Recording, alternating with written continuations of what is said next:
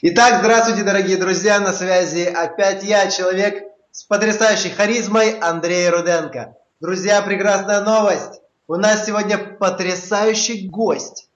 Дамир Халилов, владелец и генеральный директор социал-медиа агентства Green PR, специалист по психологии, по пиару, по коммуникациям и, не поверите, по социальным сетям. Дамир, здравствуйте! Добрый день! Дамир, скажите, пожалуйста, неужели реально зарабатывать на социальных сетях? Вот развейте этот миф. Молодежь просто сидит в них и не понимает, как заработать, а вы учите людей, как просто взять и заработать на них. Неужели это реально?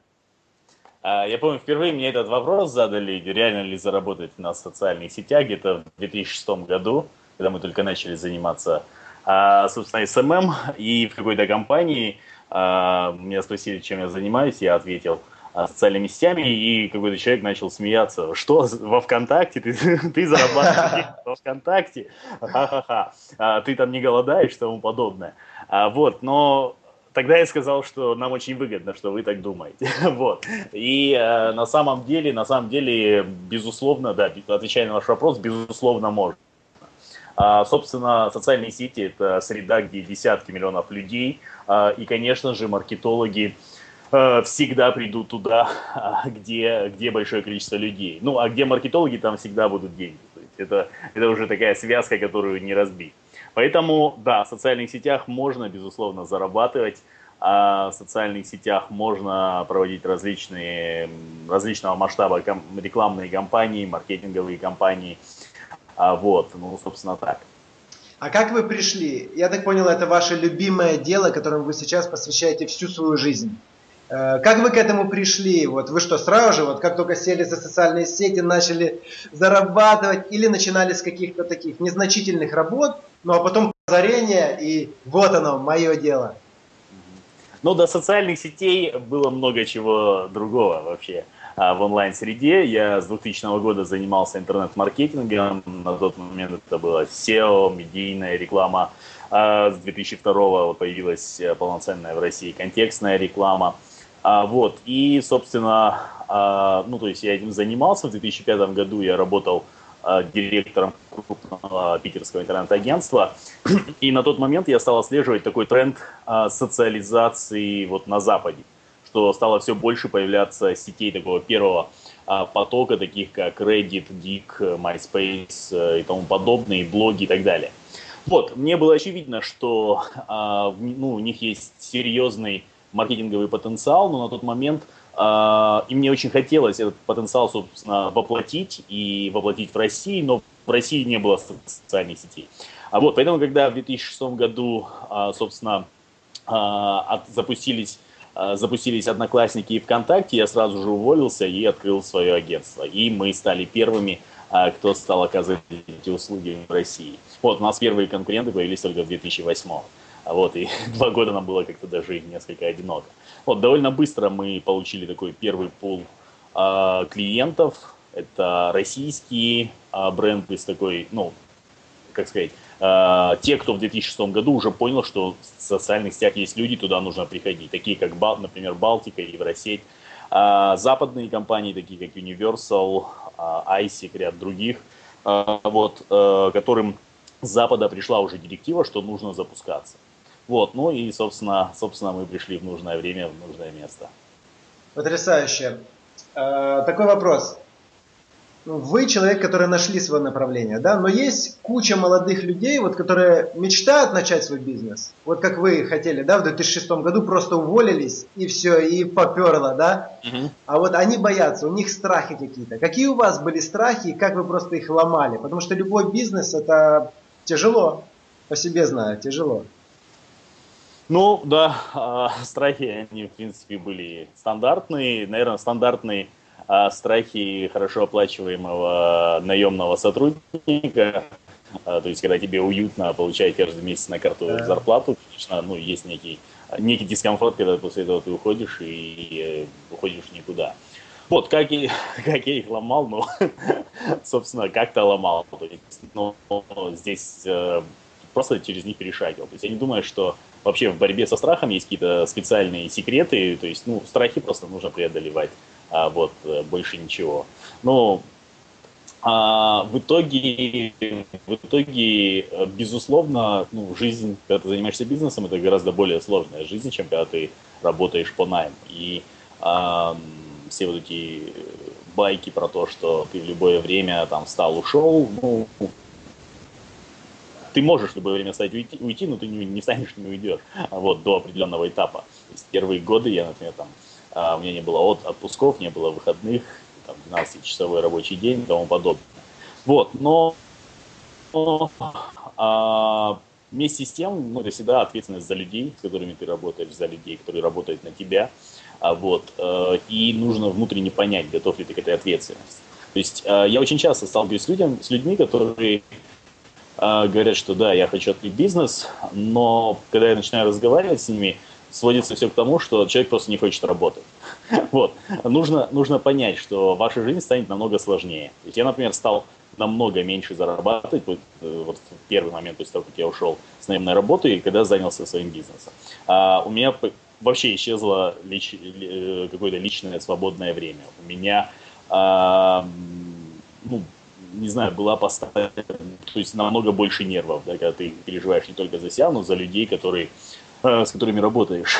А, вот, поэтому а, комф, комф, ну, в какой-то момент становится комфортно, когда ты уже, а, когда бизнес начинает работать на тебя. То есть, но до этого момента нужно много работать, много выкладываться, много переживать. Это сколько вы лет потратили до того момента, когда пошли в первый отпуск? А, три года. То есть первые три года я работал где-то с 9 утра до 10 вечера, без выходных, без отпуска. Друзья, вы видите, что бизнес свой это намного сложнее. Поэтому, если вы не готовы рисковать, друзья, надо, в какой-то момент надо все-таки рискнуть. Э, Дамир, по поводу самооценки. У молодых людей низкая самооценка. Вот человек рождается, в каком-то обществе находится, и все равно вот как-то недооценивают свой талант. Как вы с этим боролись и как приходила уверенность все больше и больше? Потому что вы сейчас выступаете на большие аудитории, все так легко, вы очень харизматичный человек, все так легко доносите, просто. Как эта уверенность пришла? Как самооценку подняли? Ну, на мой взгляд, а, главное, то есть, опять-таки, так же, как преодоление страхов, здесь нет вот какой-то секретной методики, на мой взгляд, а главное, чтобы человеку поднять свою самооценку, ему нужно чего-то достигать. А, то есть, э, во-первых, ну, во-первых, конечно же, человеку нужно а, внутренне себя уважать, внутренне относиться ну, вот, к себе с уважением, не, не обязательно с любовью, главное с уважением. Во-вторых, а, то есть э, такое вот э, самооценка поднимается каждый раз, когда вы э, когда вы чего-то достигаете, когда вы переходите на следующую ступень, когда вы долго к чему-то идете и вот, и вот получаете, получаете этот кубок.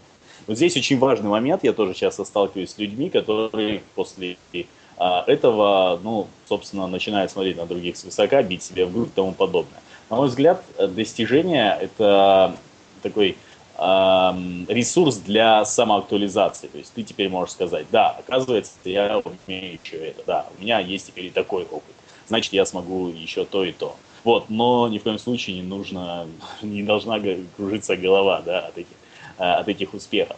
Ну, в общем, отвечая на ваш, опять-таки, вопрос,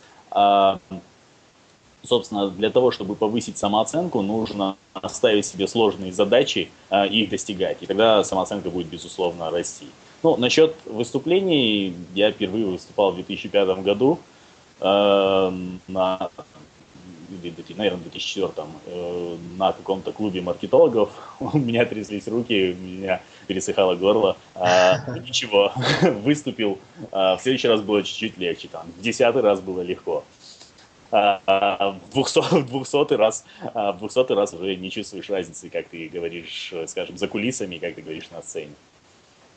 Супер. И вот последний такой вопрос. Что бы вы посоветовали тем молодым людям, которые сейчас сидят в офисе, да, прямо вот сейчас смотрят наше интервью, которые мечтают когда-то открыть свой бизнес, исходя из своего прошлого опыта, когда вы работали и хотели свой наконец-то открыть бизнес. Вот такие несколько, может, шагов прям сделать прямо сейчас. Ну, первое, что я посоветовал бы сделать, это а, начать анализ, ну, то есть начать искать свою нишу. То есть какой ниши вы хотели бы открыть этот бизнес. Опять-таки, а, ну, у меня, например, то есть это пришло, то есть вначале у меня появилось понимание ниши, потом пришло желание открыть бизнес в ней. А, вот, ну, может быть, в принципе, и наоборот. То есть обязательно нужно проанализировать нишу, максимально ее изучить, просто начать ею жить. А, ну, в тот период, о котором я рассказывал, в свободное время я там читал западные блоги, книги, статьи, что-то экспериментировал и так далее. А, вот, значит, а, а второй момент – это сделать так, называемую, так называемую подушку безопасности. То есть, если человек уходит с наемной работы, у него должен быть некий ну, финансовый запас, чтобы 3, а желательно бы 6 месяцев он об этом, ну, то есть он мог бы не думать о каких-то бытовых вещах. Вот, и, значит, третье, э, третье – подготовить близких, что он, его часто не будет дома. Это три простых шага. Действительно, очень важный шаг, вот вы назвали, подготовить близких, это сто процентов, потому что они шокируются, где пропадает человек. А во-вторых, финансовая подушка также. С нами был Дамир Халилов, дорогие друзья. Вы видите, это пример живого человека, как человек просто за три года, да, три года и первый отпуск поехали. Человек три года, который пахал, работал и все-таки потом сейчас просто поддерживает эту большую махину, как Green PR. Поэтому, друзья, не бойтесь ничего. Мы с вами, с вами я, Андрей Руденко и Дамир Халилов. Спасибо всем, дорогие друзья. Хорошего настроения. Спасибо большое. Всего доброго.